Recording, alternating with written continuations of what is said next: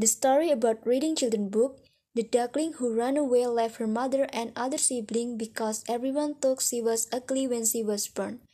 When she was an adult, she went down to the lake and approached the swan, which turned out to be welcoming to her presence. She saw her reflection in the water and realized that she was not an ugly duckling anymore, but a beautiful swan. She finally joined her new family. The story about watching cartoon movie, a queen who felt threatened by Snow White's beauty, so that the queen disguised herself as an old woman to give an apple to Snow White. But it turns out that the apple has a poison that makes Snow White sleep forever. However, because this because there was a prince who fell in love with Snow White, he wanted to bring Snow White to his land. Then an apple came out of Snow White's mouth, and Snow White woke up and the prince proposed to her.